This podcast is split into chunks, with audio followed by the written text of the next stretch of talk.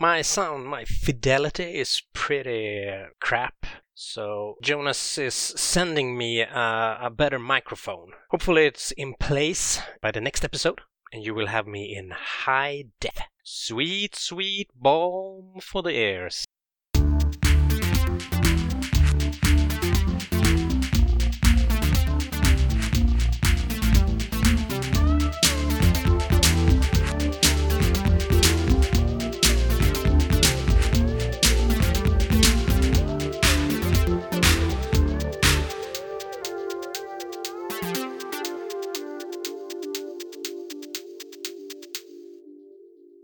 Hello and welcome to Pod Hard, a podcast about action movies with me, Jonas Högberg, and in the other ring corner, Anders Hultqvist.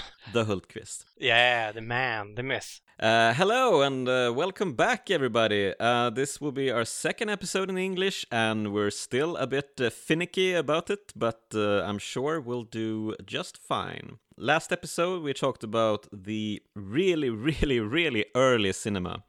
And in this episode, we will be talking about the 1910s, the entire decade, which has been uh, a heavy duty work for us to uh, really capture the essence of the tens. I don't even know if that is what we're trying to do, but uh, We will be tracing the history of action cinema. So, uh, drama and stuff like that, we will s- simply skip because it's.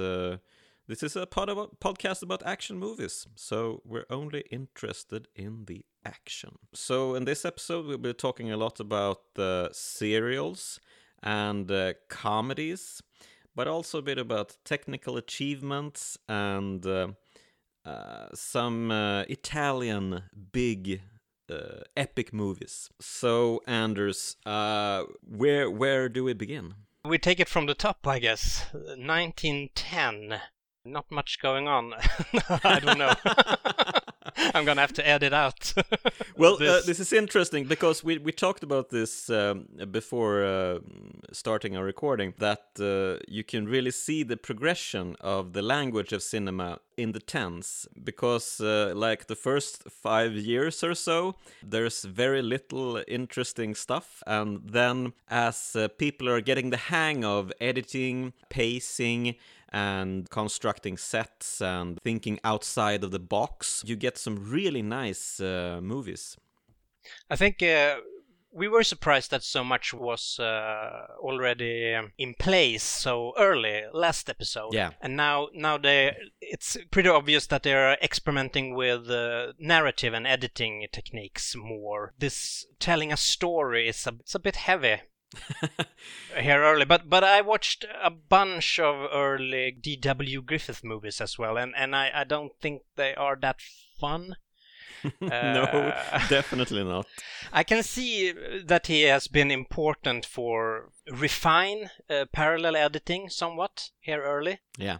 But it is techniques that we have already seen in those early experimental movies. Mm, yeah. Uh, so he, he refines it somewhat, but he's quite obsessed with uh, the Civil War era and also women uh, locked inside rooms with hobos uh, coming at them from the outside.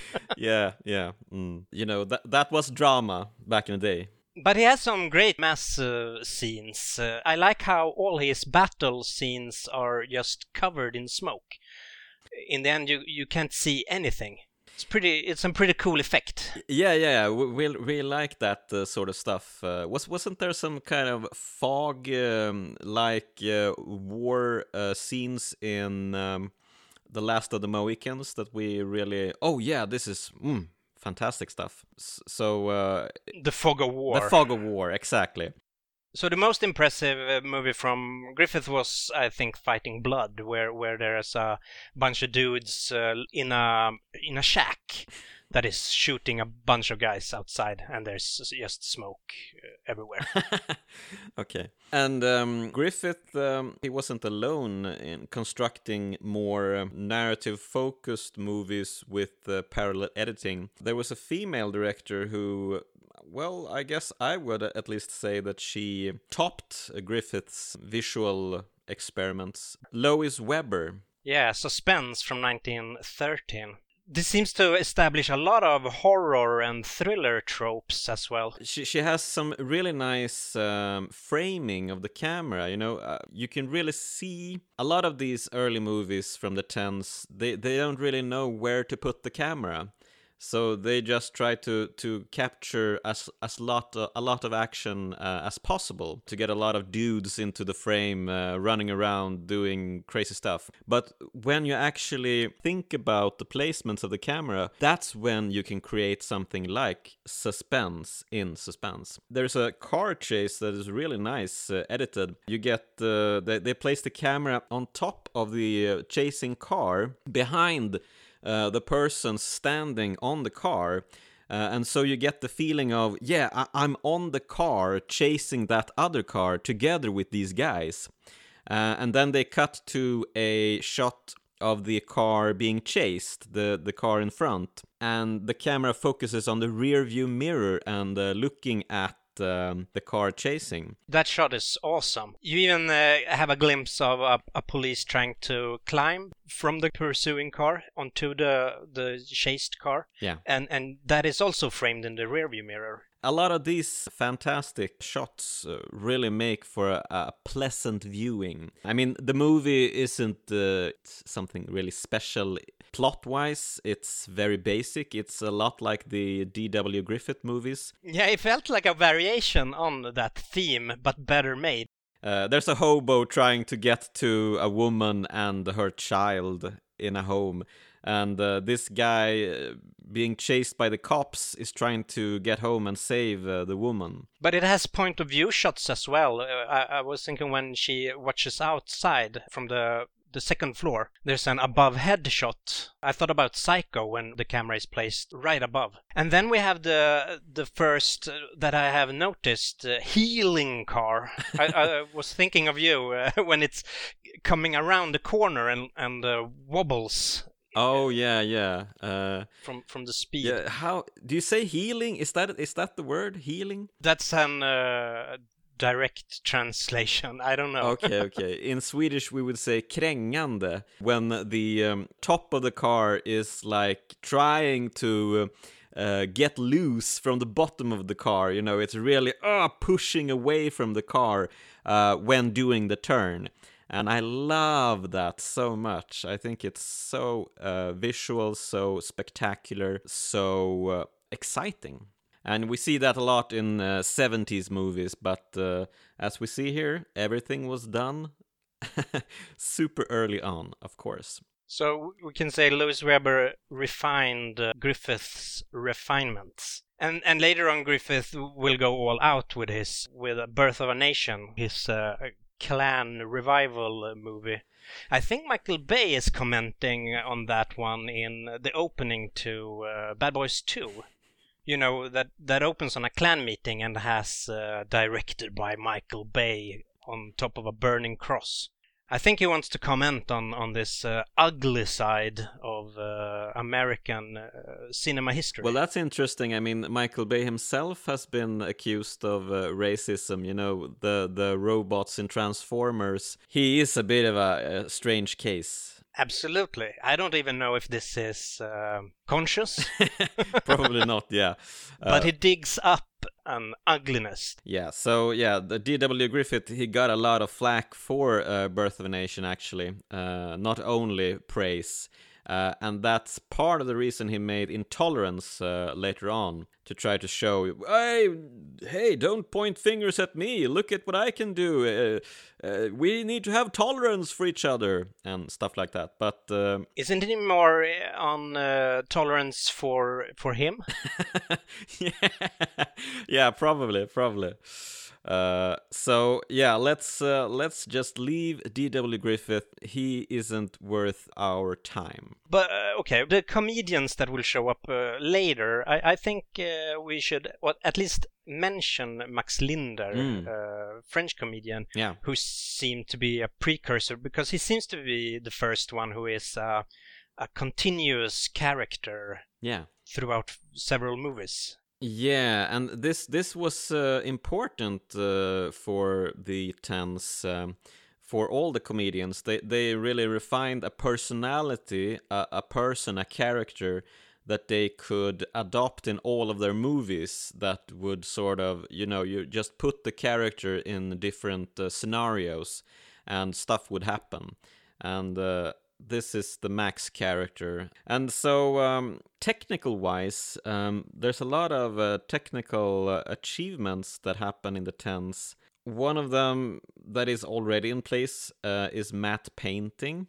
Another part of this uh, using glass was rotoscoping. It was an animation technique that uh, Max Fleischer invented in the later tens where you would have someone perform for you and then you could paint the um, the character on top of that person so he invented his character Koko the clown for this purpose uh, and Koko was uh, played by Mac's brother, who was a clown. His uh, first uh, short, The Tantalizing Fly, from 1919. Now I'm skipping ahead a bit. I'm just talking technical achievements here. I thought that was a, a very funny animated movie um, where, you know, they combine real movie with animated movie, uh, sort of like uh, Space Jam, I guess. So we've established that a lot of things are going on animation, uh, visual effects. They uh, achieved a, a new version of matte painting in the late 10s. Uh, Frank Williams um, patented a new version called Traveling Matte, which allowed filmmakers more freedom by putting actors in front of black background and then copying the material in high contrast negatives, which essentially got you early green screen. You could like put up anything in the background and still have the person in front. Yeah, so now that everything has been done already.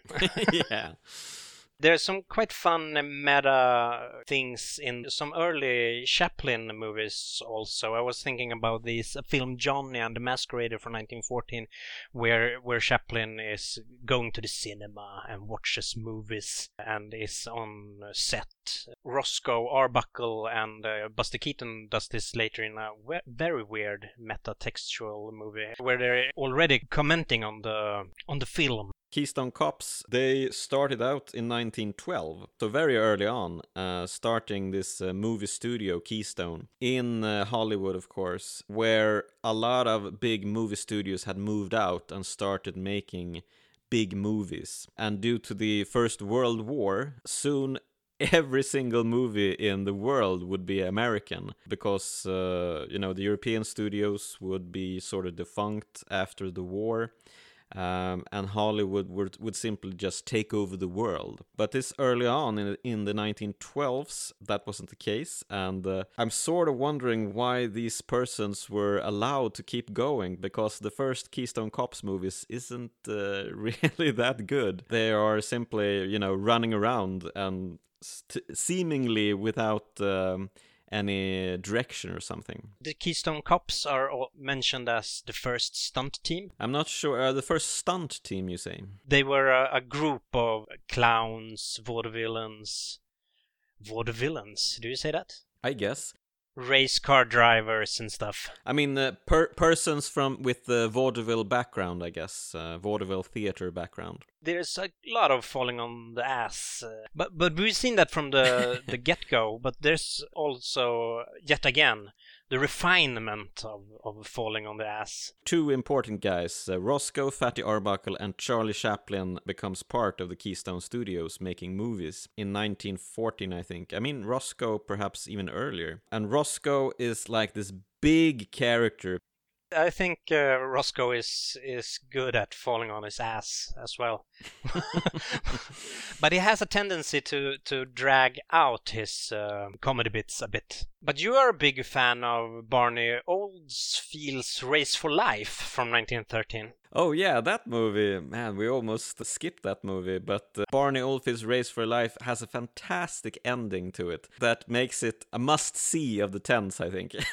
Partly you see this, uh, you know, woman tied to a railway trope uh, which was established very early on, not in this movie, as people are saying. And I mean, this is uh, something we talked about also. A lot of information about these old movies are in seemingly incorrect. A lot of misinformation is being spread about who was first, what movie did what, and uh, stuff like that. I think it's practically impossible to to do those. This was first, and a lot of people uh, pick this out as the first uh, to use this uh, woman tied on the railway variation, which I think was an established uh, stage trope already.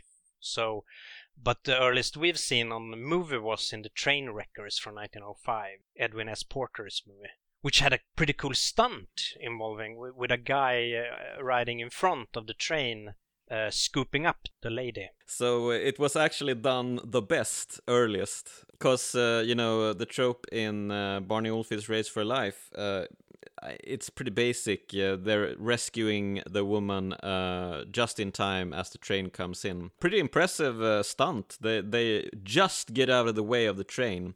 And I'm guessing they must have filmed this like in reverse because the train was coming in very fast. I mean, even um, as they um, speed things up uh, when uh, showing the movie, it went very fast. So I'm guessing they did it backwards, as they did with a lot of stunts. And about projection speeds, yeah this we got to talk about this man this this was a revelation to me when i found out. You know they talk about silent movies that they were filmed in like 16 frames per second. You know film today is like 24 frames per second when you're talking film. To get that crispy uh, you know almost uh, it's not really really but it's uh, you know that that film feeling. Uh, but back in the early days a lot was filmed in uh, between 12 to 26 frames actually. So they were filming in all kinds of um, frame speeds. But the thing was that when they sent out the films to the um, theaters and the projectionist would um, shoot the movie, they would uh, do it with a crank, you know, uh, cranking the speed. And they would get instructions from the movie company to crank in different speeds depending on where in the movie you were. So, for instance, if you had like a, a speedy action sequence, you were to, to crank really fast to get the, the action to move really fast. And when you had like a, a, talking scene, you would crank sort of normally. They were early, um, you know, today we have VJs, video jockeys but they were cinema jockeys. They were CJs. That's fantastic. So anyway, back to ba- back to Barney Oldfield's Race for a Life. yeah, you can't uh, get over it. I just gotta say this. Uh, at the end of the movie, the bad guy, which is like this um, cartoon character with the big mustaches, he shoots a bunch of uh, policemen coming on a trolley, and after he tries to shoot himself, when discovering that the, the gun doesn't have any bullets left, he starts choking himself on the train track and succeeding. I'm guessing he does like a swirl on this on the on the rail and falls over with his uh, legs in the air. I mean, it's. Uh, uh, I can't find words for how fantastic this uh, this ending is. You need to check it out. Uh, meanwhile, in Italy, they they did uh, much more impressive mass scenes than uh, than Griffith could muster up. I mean, uh, how many extras do they have in there? They just round them up. Yeah, I'm, I'm guessing uh, they just go around with a, a big uh, bus, you know, picking up people as they go. Hey, you wanna be in a movie? Jump in. Let's go. Let's make a sword and sandal movie. They're making uh, Spartacus. They're making uh, the Siege of Troy. Uh, they're making all these uh, great um, stories from the Roman era and further back Greek era. It's not a really refined sort of action. It's just, you know, they put up the camera and let people run around, but there's a lot of people and there's a lot of impressive sets as well. So, uh, the most impressive I've seen from this era was from The Warrior 1916, Maciste Alpino. Ah, I don't know, Maciste, is that a recurring, uh, th- that's some kind of recurring character because I have another Maciste movie from 1915, which is also pretty cool. We've only seen a part of uh, The Warrior. This is a, a full feature movie, 90 minutes. There's these uh, insane mountain climbing scenes in the beginning. They're carrying around cannons and uh, I don't know, everything there's an army up in the mountains. It seems to be at location. They they projected a rope across a ravine and they're climbing, you know, with their with their arms over the rope over the ravine uh, with big packs on their backs and being all butch and superhuman like. Yeah, and then this, I guess this Maciste character shows up in the later scenes, and uh, he's some kind of early The Rock, Dwayne Johnson. He just goes around and, and uh, throws people around. Uh, he's very good. I mean, nothing can hurt this guy. Uh, people are running around shooting at him, I think, but he isn't faced by anything. I, I like when he kicks up a guy in into his arms, uh, some kind of wire stunt, and just throws him out a window. So I probably should have researched this Maciste character because then he shows up uh, in another that has a pretty funny setup, Maciste from 1915, where a girl is hunted by bad guys and she sneaks into the cinema and watches a movie and is so impressed by this uh, big buff uh, star that she seeks out uh, the star of the movie to uh, have him protect her.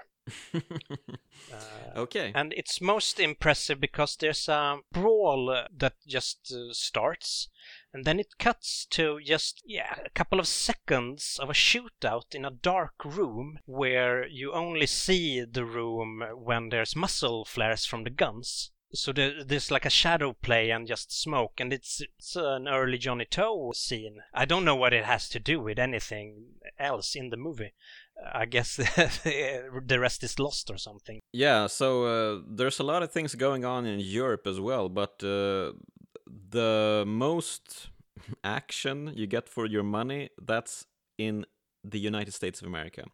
And one of the biggest like action things going on uh, in the tens is serials. Um, and the the funniest thing about serials is that almost, I wouldn't say every serial, but a lot of these serials have female action heroes in them. Female stars that uh, do their own stunts, that write scenarios, that directs, uh, that produces that are like um, auteurs uh, doing action, which I think is uh, really smashing. I think the first uh, serial, at least the, the first serial with a woman, is the Girl Spy series that actually started in 1909. So we should have done this uh, the last episode, I guess. Uh, that was Gene Gauntier, and she did everything. She did like uh, one episode a week they would shoot for Girl Spy, which would be like 10 15 minutes or something like that. A lot of these um, serials, they were they were a lot of them were railroad based. I don't know why everyone was so fascinated with railroads back then. But uh, you know that was like uh, if you want action in a movie, you gotta do it on a train or in front of a train or you know swirling from a balloon above a train or something. But I mean, those trains, heavy machines, uh, they pretty good uh, symbol of, of the industrialism uh, that just uh, runs amok or something. Yeah, I guess. it's also interesting that Griffith, uh, in his movies, there's this uh, sense of control, that you could control the train. And in the serials, it's more like the train breaks down or something, and the train are of women control. are yeah, it's out of control, but these uh, women they can adapt to the situation and and and overcome it and uh, adapt to the modernity while griffith is uh, conservative and thinks that man already has control over the situation. The train is for him to handle or something. Oh yeah. i mean he's very very nice um, allegory i think or what do you say? Um, so uh, apart from Gauntier you have a lot of female stars. You have like Kathlyn Williams, you have Pearl White, you have Helen Holmes. So there's a lot of big stars uh, getting their fame from these serials and performing their own stunts. We've watched a bit of Pearl White's uh, big series from The Perils of Pauline from 1914. A lot of these stuff are gone forever, um, unfortunately and a lot of these uh, serials episodes are gone as well. So um, we're only getting like a bite-sized portion of it. But I mean, these are the real, the original action heroes because everyone else is just falling on their ass. These women are doing hardcore stunts, and the shows are built around it as well. The narrative is set in motion. The train is going. yeah, and yeah. and you're gonna you're gonna jump on it from a car, from a plane. This is action movies. These are this action. is action movies, and I mean I haven't seen uh, the girl spy movies. Uh, there's not that much uh, preserved, but at least there is some from the Perils of Pauline and uh, Pearl White. She became like the queen of serials.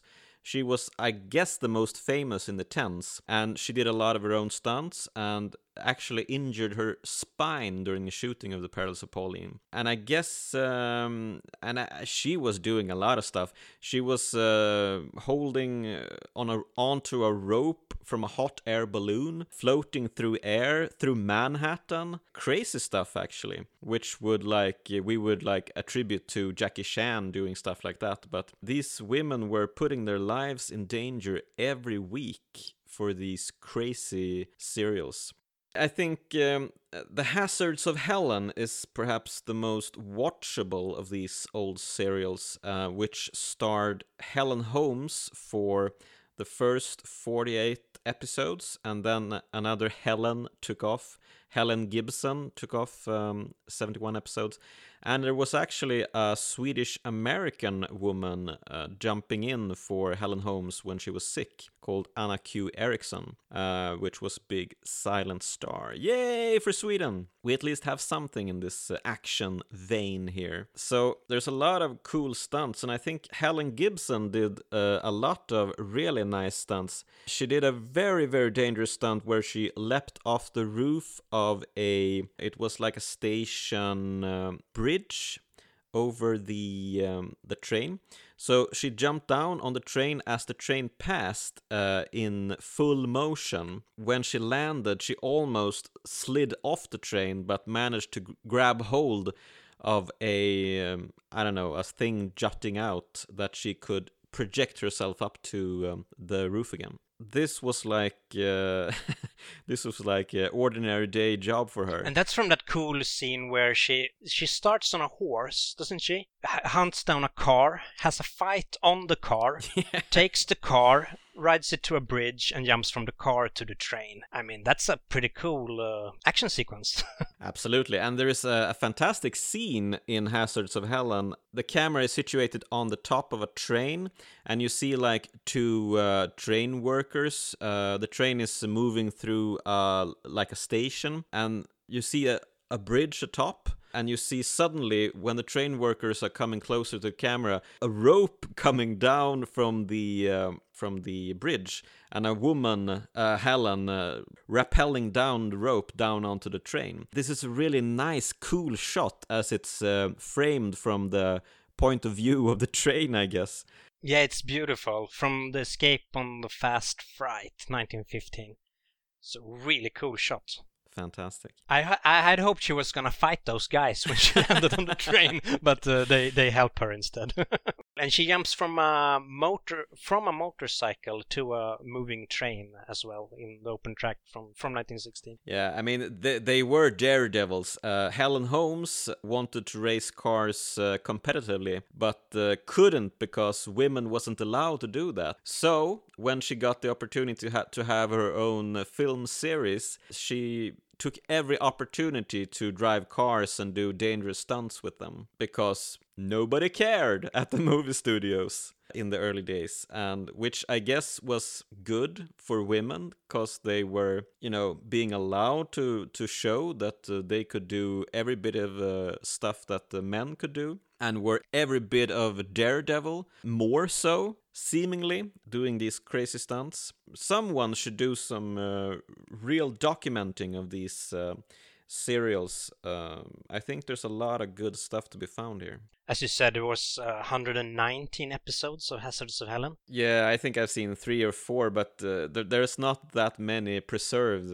So what you gonna do? So yeah, that's serials, and unfortunately they went out of style in the late tens, and uh, that's sort of uh, marked the end for women um, doing their own stunts and having this creative control of movies. Yeah, these series were almost they were treated like B movies almost. Uh, yeah.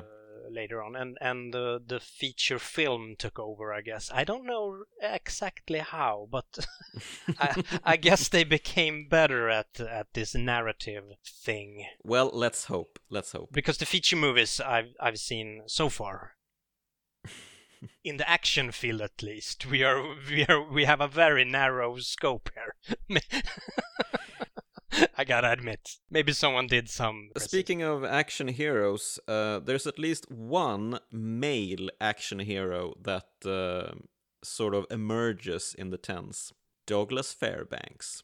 I knew next to nothing about Douglas Fairbanks Sr., actually, but as I've read up on him, I have to say he seems like a really cool dude he was uh, sort of progressive. He looked over scripts, and when he saw like too much racist stuff in the script, he would often cross it out and try to, with the time, with the with the, the um, uh, well, he was nice.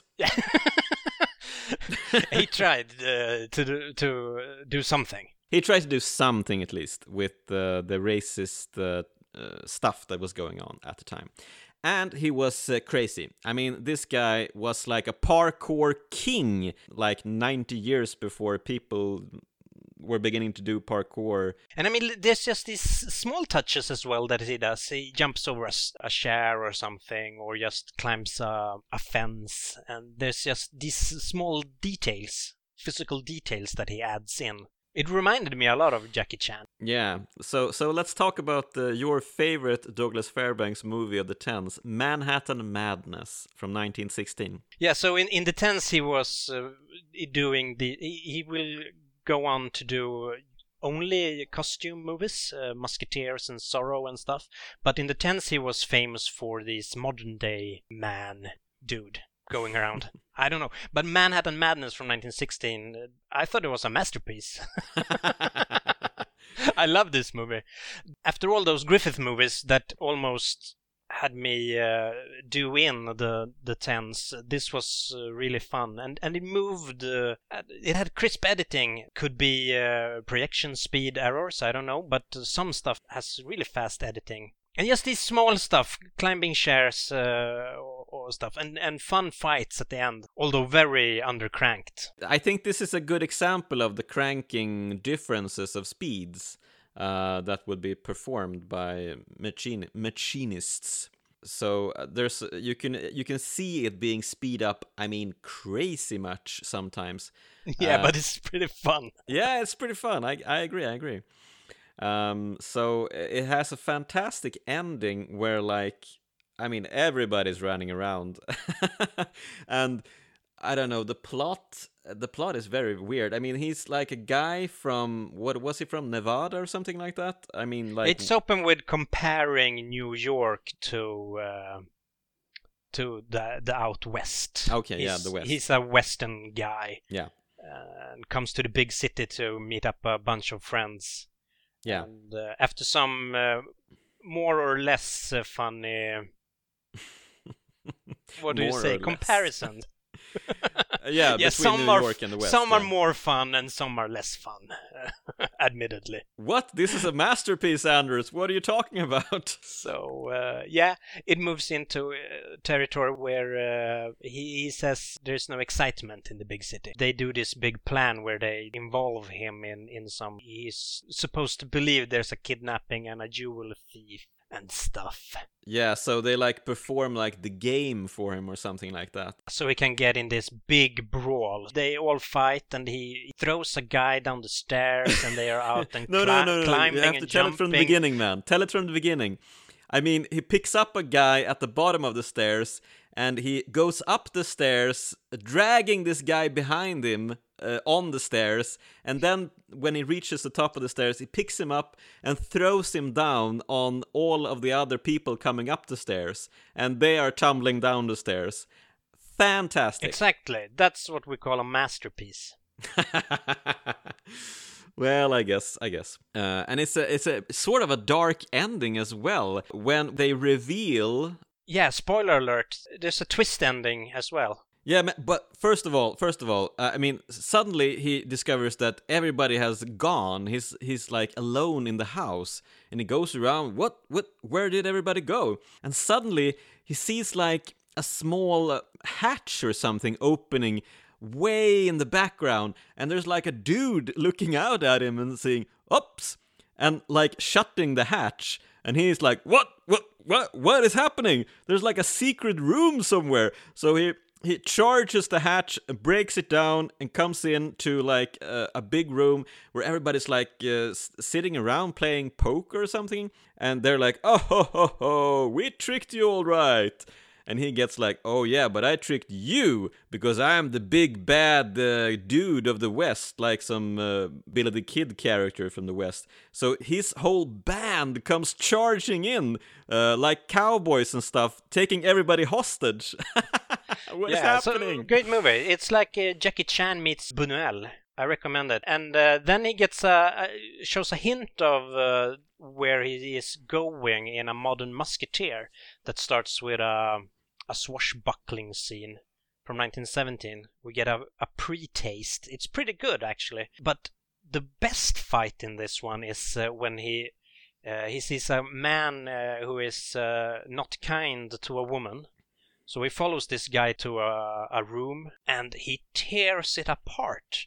He beats up everyone. He climbs on the walls and jump around. You know, like Van Damme did in Knockoff. He just flies around in the room. He takes a table and uh, squashes a guy with it and uh, jumps on the table with this guy underneath. You get a sense for his athleticism and uh, his uh, bravery and his uh, willing to do everything for a scene. I mean, he he certainly goes uh, the distance. I'm looking forward to uh, delve deeper into Douglas Fairbanks. Yes, yes, yes. what yes. we also get is his uh, a bit annoying uh, winking at the camera. He goes he goes all in. I mean, he twirls his mustaches, gets up real close and just wink wink. Uh, yeah, so, sort of like Burt Reynolds in the seventies. Yeah, yeah, just what I thought. An early Burt Reynoldsism. yeah. Uh, so uh, anyway, let's uh, sort of round this up with the finishing years of the tens, where I think the comedy really shines. So let's head back to our friends Roscoe Arbuckle, Chaplin, and the introduction of Buster Keaton. Yeah, so 1917 to 1919 is, where they They go to town. they perceive mastery at falling on your ass.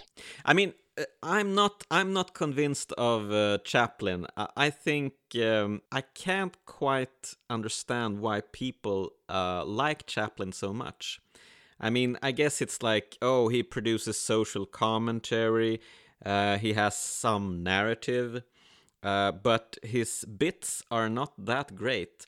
I was thinking more, yeah, he kicks someone in the ass a couple of times and falls on the ass a couple of times. Let's just say he's maybe he's not that important for action cinema. But there is at least one good uh, Chaplin movie of the 17th, I think, uh, The Immigrant, where he uses like a seasickness camera. They are situated on a on a boat in rocky waters, and the camera is uh, moving like with the boat. I'm not sure how they filmed this, but it's a really nice effect. Like when everything turns, uh, from left to right all the time. He built some nice um, comedic bits around this, like when he and a mate is sitting eating, they're like uh, sharing uh, the same plate as the plate goes uh, from one side of the table to the other, and they're like having one bite and the other is having one bite when the plate is moving over. At least uh, that is somewhat worth uh, checking in, I think. But uh, the big one for the tense Roscoe Arbuckle, he comes into his own, I think, when he meets Buster Keaton, the man, the myth, the legend. Yeah, it's pretty obvious from the get go that Buster Keaton is a star. Absolutely. He just comes in and falls on his ass like no man has done before. And that is so interesting. I mean, um, Buster Keaton was brought up to be this uh, movie star from the get go. he was brought up falling on his ass. yeah, he was brought up falling on his ass. Uh, literally. I mean, he, his parents was a traveling vaudeville act and he was like a part of that act from like early on a couple of years only and he was given the name buster allegedly by magician legend harry houdini who was also a part of this uh, traveling vaudeville act after buster had uh, fall down a set of stairs age six months without a scratch I mean, there are these uh, myths. Uh, he's really great at building. I, I, guess he has built a myth around himself. Mm, the one where so he was carried away by a tornado, as well as a child, and carried to safety. But uh, I think it's somewhat true that uh, the police would sort of investigate his parents uh, from time to time, since uh, they would uh, throw him around in their sets, in their bits, in the vaudeville act. They they actually invented like a special. Um, special jacket for Buster, which had a small handle on Buster's back, so his father could pick him up, swirl him around, and throw him into the audience. This was his uh, everyday. So Buster early on got the gist of how to fall. You know, landing limp, uh, breaking the fall with a foot or a hand. It's sort of second nature to someone who has been thrown around every single day for his entire life. I mean, it looks like he's breaking his neck in every fall, but apparently, and you know, the only one time he really broke his neck was when he shot. Um, was it like Our Hospitality or something like that? Sherlock Jr., perhaps? He is running on a train track and jumping onto a um, a water thingamajig. Uh, yeah, that water disposal uh. Yeah, and the water was so uh, when the water pushed him down onto the train tracks, he apparently knocked his head towards the train track and broke his neck. But he didn't feel that. He only discovered it years later after complaining about headaches to his doctor. This guy is like indestructible. Uh, a fun thing about Buster is that uh, he left his uh, mother and father at like age 19 and uh, went to um, Broadway. On Broadway, he was discovered by Roscoe Arbuckle. The very same day that they met, they decided to shoot the scene and make a movie together, and that movie became The Butcher Boy. Yeah, they uh, throw a bunch of stuff in each other's faces. I mean, uh, there was this uh, trio of guys Roscoe Arbuckle, Buster Keaton, and Al St. St. John made a bunch of movies together. I have a problem with Al St. John. He plays it really broad, grimacing and clowning, but he's a really great athlete. He has a really cool acrobatic scene. I think it was in the Rough House, also from 1917. You know, you can you can see uh, Buster's influence on on uh, Roscoe from the get go. I mean, Buster was hired not only as uh, an assistant actor, he was also hired as an assistant director and as like the sole gag maker for Roscoe. So he like invented every single gag for these movies they made together. And there's a lot of finicky stuff. I mean, they're they're running around on ladders, uh, sliding ladders. Uh, they're throwing flower bombs. They're getting stuck in molasses. And Buster, like, he has his look from the get go. He has his big flat hat and a couple of goofy shoes. He's ready to go. From an action perspective, I think maybe the Bellboy from 1918 is their biggest. It has their biggest set pieces that that feels more action oriented. I think the Bellboy is my favorite movie of the tens actually. I think it's funny almost all the way through and a lot of impressive gags and sets and uh, the ending is like freeform madness with a lot of parkour things going on. I love it. The parkour bits, or what you should call them, are so are framed and shot so well. You can really feel that cleaner approach from Buster Keaton in, in setup. I think they have a, a really cool thing going on, which they almost perfect here in the Bellboy, which I saw traces of in the Rough House, where they do this uh, thing where they throw things uh, through the screen or people, and then they continue in the ne- next shot in another room. So they throw things and people from uh, frame to frame or from room to room, and it's really well made in the Bellboy. So uh, they're using a lot of uh, comedy tropes in all these movies. I mean, one of the biggest is, I guess, the the pie in the face, uh, which uh, someone has traced uh, all the way back to 1909 in a movie called Mr. Flip. But that isn't like a classic pie in the face. That is that is someone holding a pie and shoving it into a face on someone. Yeah, they just plant it in the face. Real pie in the face, that is someone throwing it with intent in someone's face at, at a distance. Uh, and that is uh, perhaps the first uh, done by Mabel Normand in a Fatty Arbuckle movie called In a Noise from the Deep in 1913. I just got a quote Guinness Records uh, here. Okay, so they they are the ones that are claiming this. The first ballistic custard pie was discharged by Mabel Normand in the direction of Fatty Arbuckle apparently a lot of these uh, comedy movies they didn't have any scripts. They had like one idea for something they could do. I mean he could be a butcher he could be a cook or something like that and we can follow him at work and then maybe he finds a girl and you know and let's do some gags around that. Maybe 50% of the movie is uh, pre-thought out and when you came to a set, you would think out the rest uh, 50%.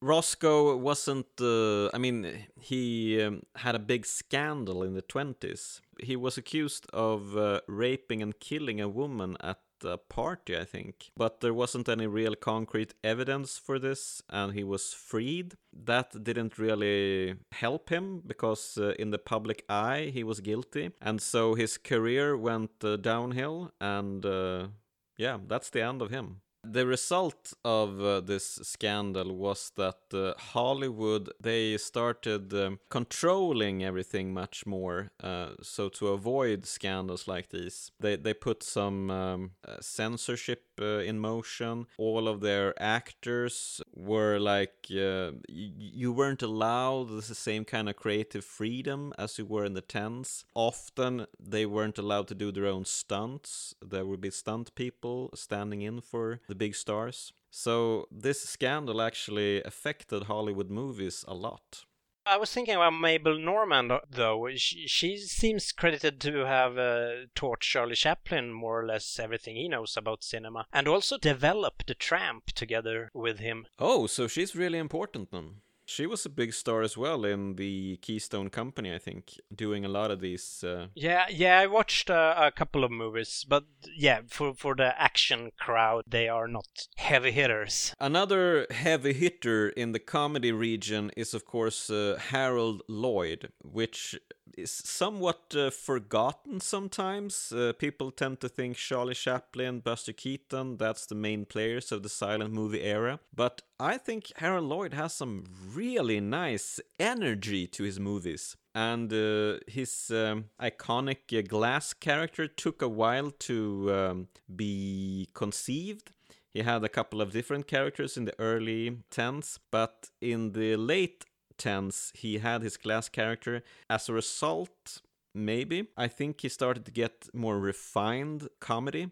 and faster paced. I mean, he has some really nice uh, thumbles with cops. His movies is like Keystone Cops, only good. So, like movies like Bumping into Broadway and From ha- Hand to Mouth from 1919 are two movies that you really ought to check out. They're really nice and a lot of chases. The finale of Bumping into Broadway is sort of like a masterpiece, I think. Cops running around in a big mansion, uh, Harold Lloyd trying to hide himself in a coat rack by being a coat. Uh, he's doing like a, a flip backwards off the knees of a cop over another cop and they're chasing around stairs and it's madness. I mean, he, he kind of perfects those. Uh, we saw a bunch of uh, more and more cops chase some dude in the 1900s. These are like um yeah, a refined. We gotta find synonym for refined, but these are refined uh, chase movies.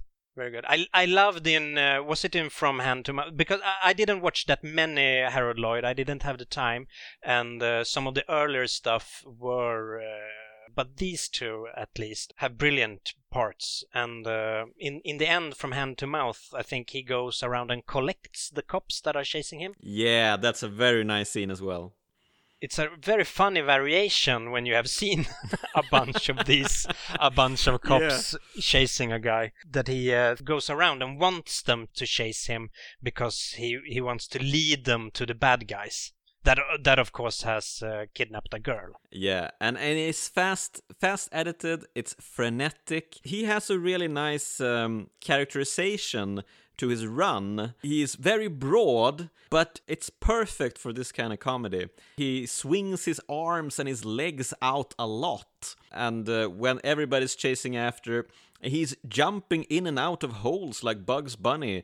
I love him. I think he's uh, he's um, Buster Keaton is without a doubt number one, but uh, number two, Harold Lloyd for my money.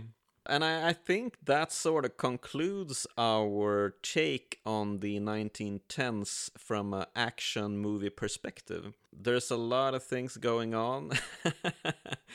um, a lot of comedy movies are being made and uh, perfected. And the pure action cinema spectacle of the serials pure like action movies as we see them today that may not be that much going on in, in the 10s i think. No they will arrive now won't they? In the 20s yes they definitely will. And uh, for our next episode 1920 i think we'll actually do one movie and the entire year uh, for our next episode we will be taking a closer look at Douglas Fairbanks.